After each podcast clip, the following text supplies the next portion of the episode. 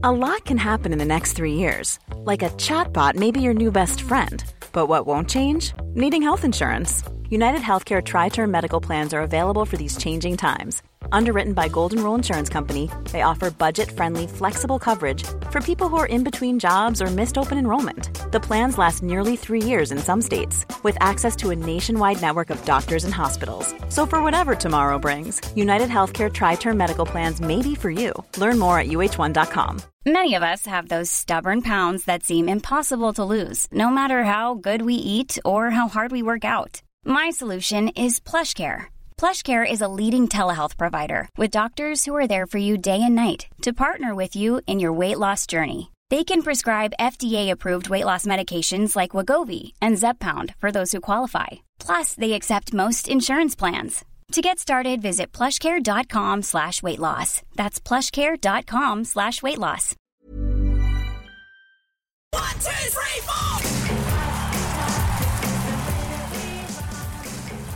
We are the Badass Women's Hour, and this month we've chosen Vox to feature on our book club. This month's book feels incredibly timely. It's set a few years in the future, and in Vox, the book, it imagines an America that has returned to traditional or pure values. Men are in charge as women are forced out of the workplace and into the home.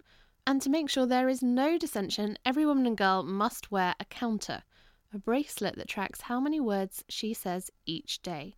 More than 100, and she receives a vicious electric shock. In the studio to discuss the book with us, we're lucky enough to have the author, Christina Dalcher. Welcome, Christina. Thank you. Thank you, Harriet. Thank you, Natalie. Thank you, Emma. I'm just absolutely pleased as punch to be here. Oh, we're very excited to be able to chat about it with you because I have so many questions. Well, as Harriet said, uh, men are in charge. My brain did an automatic boom, which is basically how I felt reading a, a lot of the book every time they open their mouth. So It is a really the thing that really scared me about the book as I was reading it, and I was saying to our producer earlier, occasionally there were moments where I had to put it down and go and take a little walk and be like, okay, and I'll come back. I had to Um, do that when I was writing it. I can imagine it felt so possible. Was it what inspired you to write this book right now? Was the one thing happening in the world that you were like, I've got to say this? The one thing, wow, that's a hard one. No, actually, it's not a hard one. So, I've said before that I am a rather fervent proponent of equality, egalitarianism, free speech. And I also have this fear of too much governmental control, too much intervention by the big state, suppression of individual rights and liberties. So I wanted to imagine a world where, in fact, that happened. I mean, that's sort of the essence of dystopia, right? I love dystopia. It scares the hell out of me, but I can't, I'm addicted to it. I can't get enough of it. So that's really what, that's, I mean, that's the broad stroke thing that I wanted to say is let's all not take our situations for granted. Yeah, the thing you also pull through in the book are uh, small realities of today that we take for granted. The restriction to 100 words. We're almost doing that ourselves through social media. A post is never more than, than 100 words. Twitter, short characters. We're losing our ability to communicate and um, explore language because we're trying to fit into into a condensed world. And so reading through, I was like, all of this is is is normal. It, you're just condensing it into um, an extreme situation, Yeah, which is fascinating. And, and Natalie, um, thank you for for bringing up the language.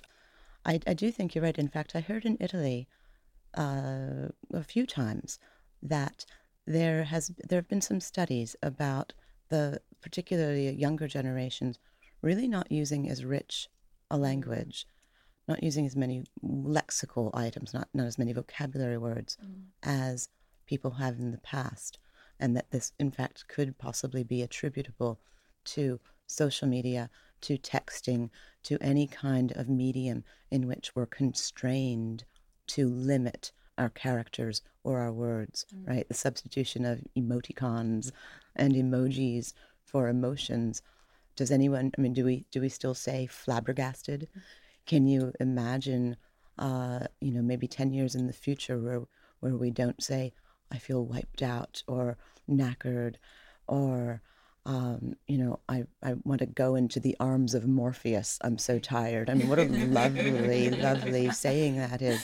But if we replace all of these things with a sleepy-eyed, you know, yellow face, or uh, then then um, you know, do we lose something? And in fact, I did write Vox as um, I wanted to get across this message of not taking our rights for granted, our voice for granted.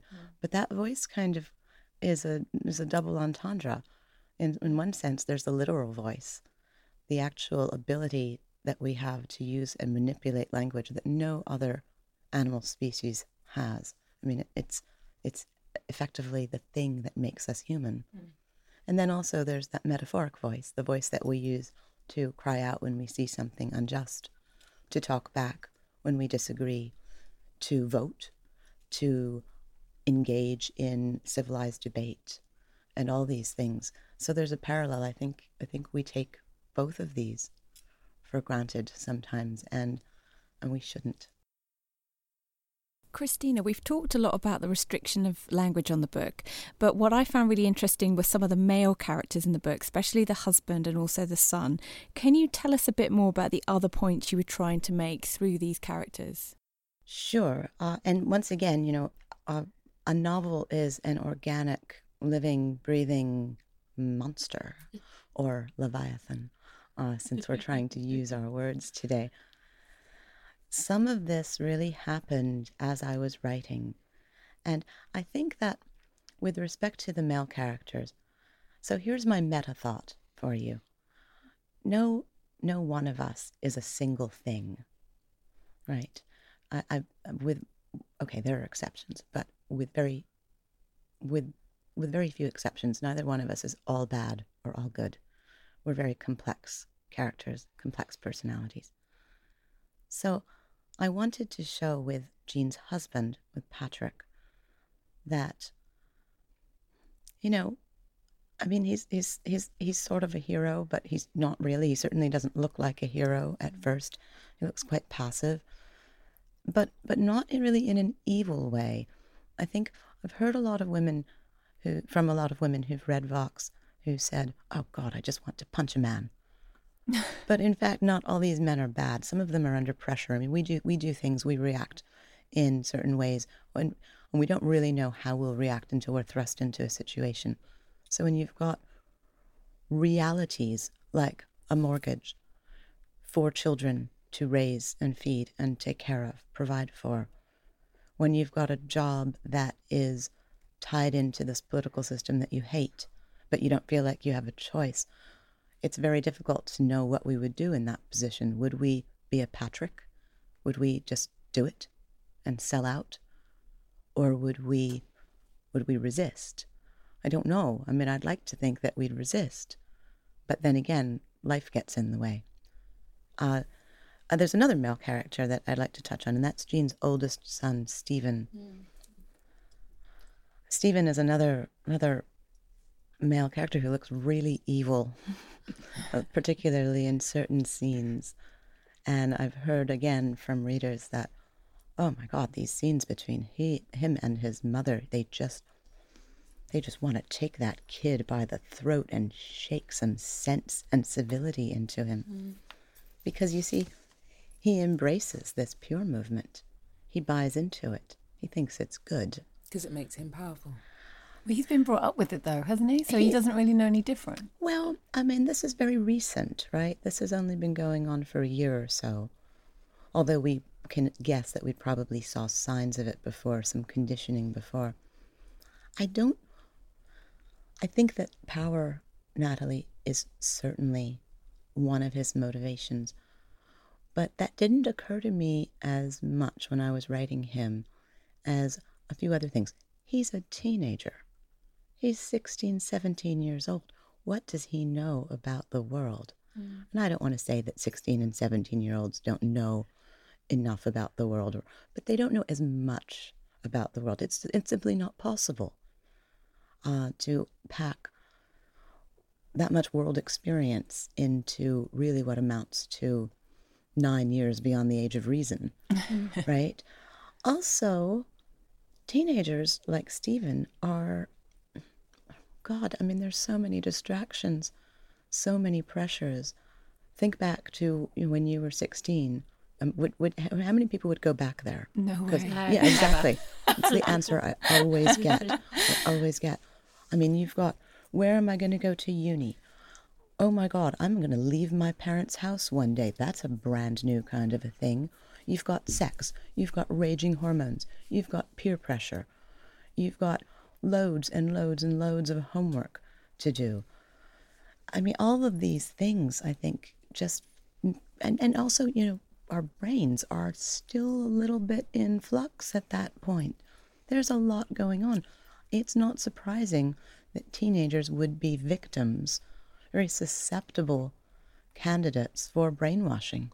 See, but Christina, I'm going to challenge you on a Mm. Character right. you wrote. That's all right. because you know, might as well. Uh, so I hear everything you're saying, but I also think, as much as he was a teenager, uh, he realized there was a system that fundamentally benefited him. He was not losing out in any way, and even though he saw his mother and his sister suffering, there wasn't a 16 and 17 year old can be empathetic and there's a point of realization where you go my mum is unhappy. My sister has no life in her or she is not engaging as much in the world as me. And so he didn't resist on that basis because he was fundamentally enjoying a world that was create that was being created to enable him to thrive. And i don't uh, I didn't want to shake him for it because I think we would all do that. If the world was set up to enable us to thrive, you'd start to embrace it in ways that you, you, you just would you'd get on with it basically. Maybe not even aware that you're doing it. Yeah, ex- exactly. And and that's almost what I saw in his character. So there were moments of wanting to punch him, and then moments of saying, actually, if the world was created for me um, to to live my best life, I would start to engage, and I would possibly turn a- blind eye to things I should I should uh, resist against. But that's a lot of the themes that you had in the book, Christina, which were like the extremes of what is actually happening now, right? People are enjoying their privilege right now, Yeah. and they're not necessarily motivated to create change or help others. So for me, Stephen is an extreme of modern stuff that's going on right now. Right, right. I can definitely see that, and and you know certainly some of this was in my subconscious, some of this was in my the, my forebrain when I was writing. Pardon me. Um, so I agree that he he he he certainly was aware that women were getting shocked if they went over 100 words. I think we we might have had a different kind of a feeling or more insight into Stephen if I hadn't written Vox in first person from Jean's perspective, right? By doing that, um, you know, you're really only getting these bits of the other characters via conversation and via Jean's memories and via Jean's perspective. So this is actually very interesting. And if I were to go further with this book, which I'm not committing to right now, I'm not committing, but if I were, I would really want to focus on Stephen quite a bit more. There's one more thing that I want to say, though, because I think it really is a complicated cocktail. There's a sense in which some of these people, some of these pure movement people, are deluded. Mm. I mean, they really do think that the world is going to be better, not just for them. This is equivalent to a friend of mine, an old, old friend of mine. I've known her since I was about six or seven, who said, I love Little House on the Prairie, you know, the Laura Ingalls mm-hmm. Wilder story. I would love to go back to that simpler life. And I go, no, honey, you wouldn't. you know, you really, you want to, January in northern Pennsylvania, you want to go outside to go to the loo? I don't think so. you want to not take a bath uh-huh. for a week at a time? I don't think so. So, but it's delusional, right? We romanticize this mm-hmm. past. And I think there's a part of Stephen and a part of everybody in this pure movement, not everybody, some of them, who are buying into this fantasy that things were better when they were simpler. So, Christina, when um, when I finished reading the book, I was left with um, really something that came right up at the very, very beginning, which was Jean not going to a political rally because she thought it wasn't necessary. She thought, "Oh, we've got it all solved. I don't need to add my voice to this." And it really struck me because I've definitely had moments where I've gone, "Oh, we've got it all solved. I don't need to add my voice to this." I am absolutely taking that away from this book about using my voice at all times. I wondered what the message was that you would want readers to take away from this book. Well, I think you got the message loud and clear, Harriet. Uh, there, I, I, I, don't think I could have said it better myself. One, uh, we've, I, I believe we've probably all been in this position. I mean, it's just a conjecture of mine, but things do get in the way. And I haven't lived in, in the UK for a while or voted in the UK for a while, so I, I honestly don't remember the local level elections and versus the larger scale, you know, uh, you know, more national elections. But I do know what it's like in the states.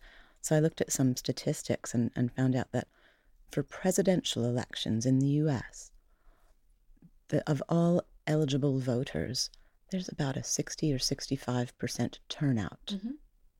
I've heard from the Germans that it's about the same in Germany. So think about this. This means one out of every three people stays home.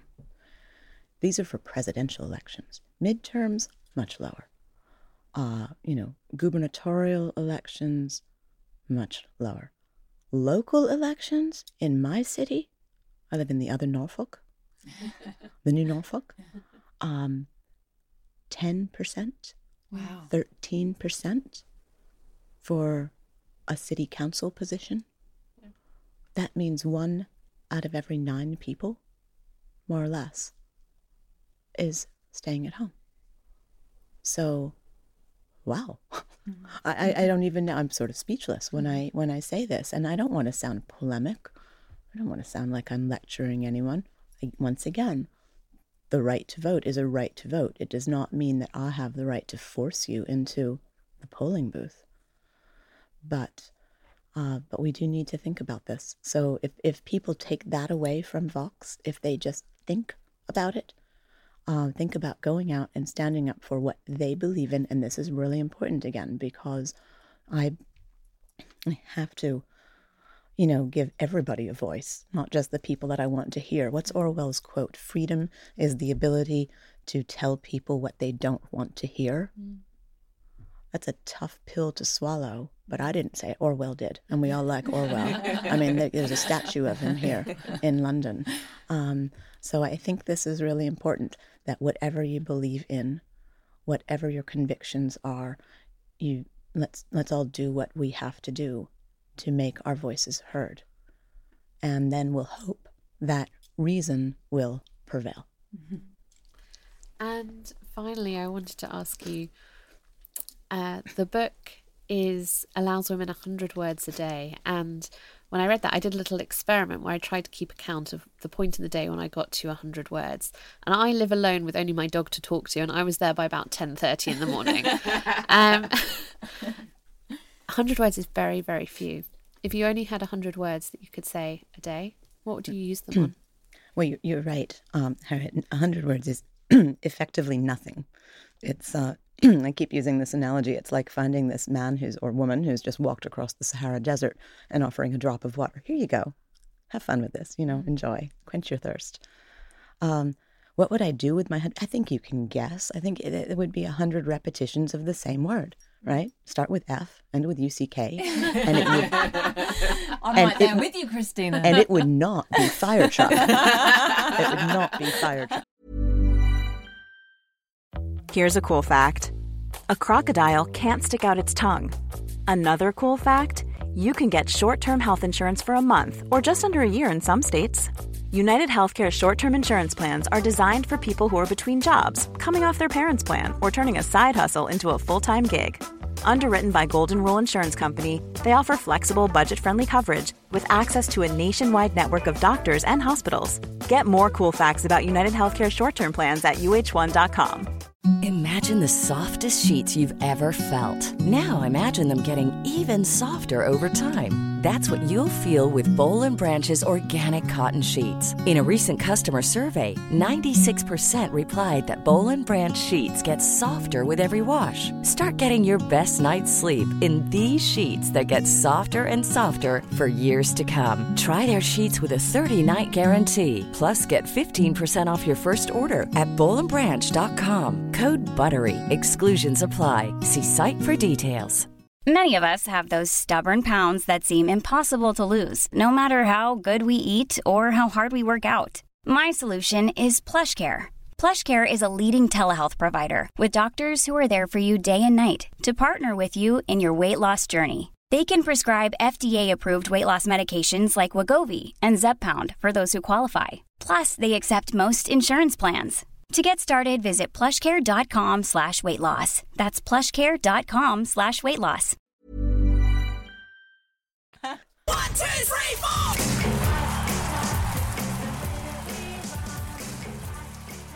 One. If anyone told me I could bring down the president and the Pure Movement and that incompetent little shit Morgan LeBron in a week's time, I wouldn't believe them. But I wouldn't argue. I wouldn't say a thing. I become a woman of few words. Tonight at supper, before I speak my final syllables of the day, Patrick reaches over and taps a silver toned device around my left wrist. It's a light touch, as if he were sharing the pain, or perhaps reminding me to stay quiet until the counter resets itself at midnight. This magic will happen while I sleep, and I'll begin Tuesday with a virgin slate. My daughter Sonia's counter will do the same. My boys do not wear word counters. Over dinner, they are all engaged in the usual chatter about school. Sonia also attends school, although she never wastes words discussing her days.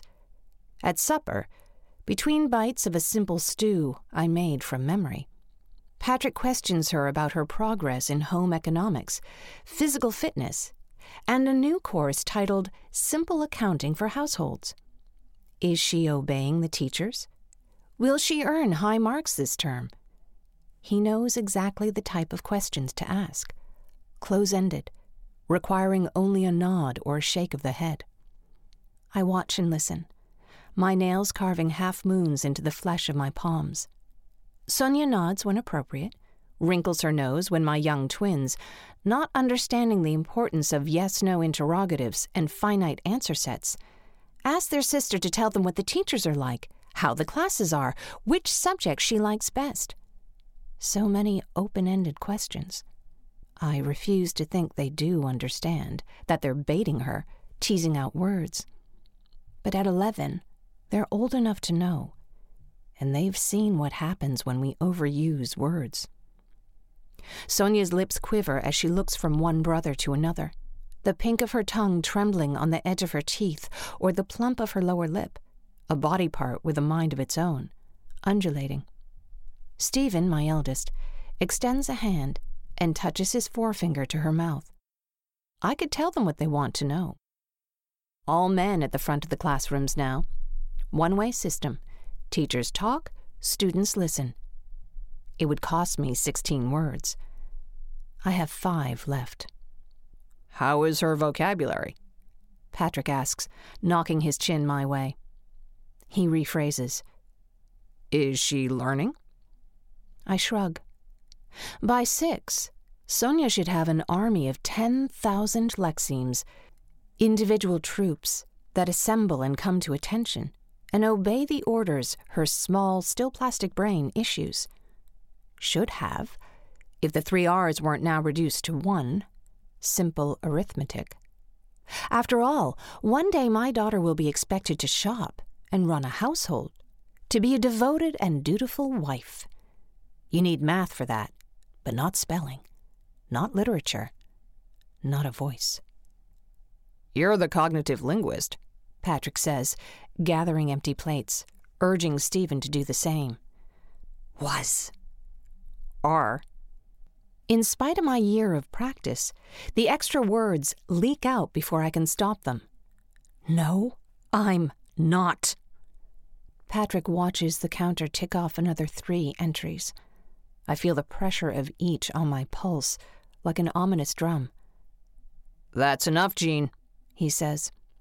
The boys exchange worried looks, the kind of worry that comes from knowing what occurs if the counter surpasses those three digits one zero zero. This is when I say my last Monday word to my daughter. The whispered, Good night, has barely escaped when Patrick's eyes meet mine. pleading. I scoop her up and carry her off to bed. She's heavier now, almost too much girl to be hoisted up, and I need both arms. Sonia smiles at me when I tuck her under the sheets. As usual, there's no bedtime story, no exploring Dora, no Pooh and Piglet, no Peter Rabbit and his misadventures in Mr. McGregor's lettuce patch.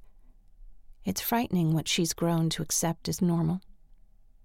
I hum her to sleep with a song about mockingbirds and billy goats, the verses still and quiet pictures in my mind's eye. Patrick watches from the door.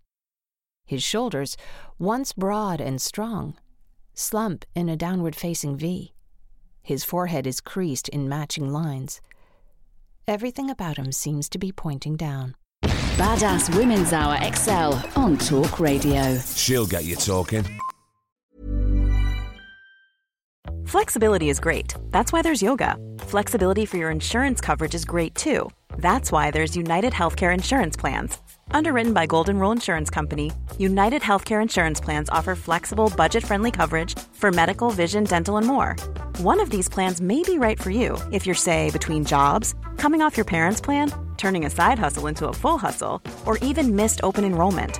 Want more flexibility? Find out more about United Healthcare Insurance Plans at uh1.com.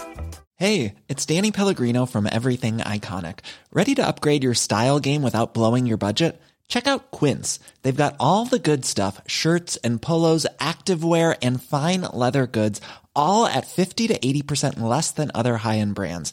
And the best part? They're all about safe, ethical, and responsible manufacturing. Get that luxury vibe without the luxury price tag. Hit up quince.com slash upgrade for free shipping and 365 day returns on your next order. That's quince.com slash upgrade.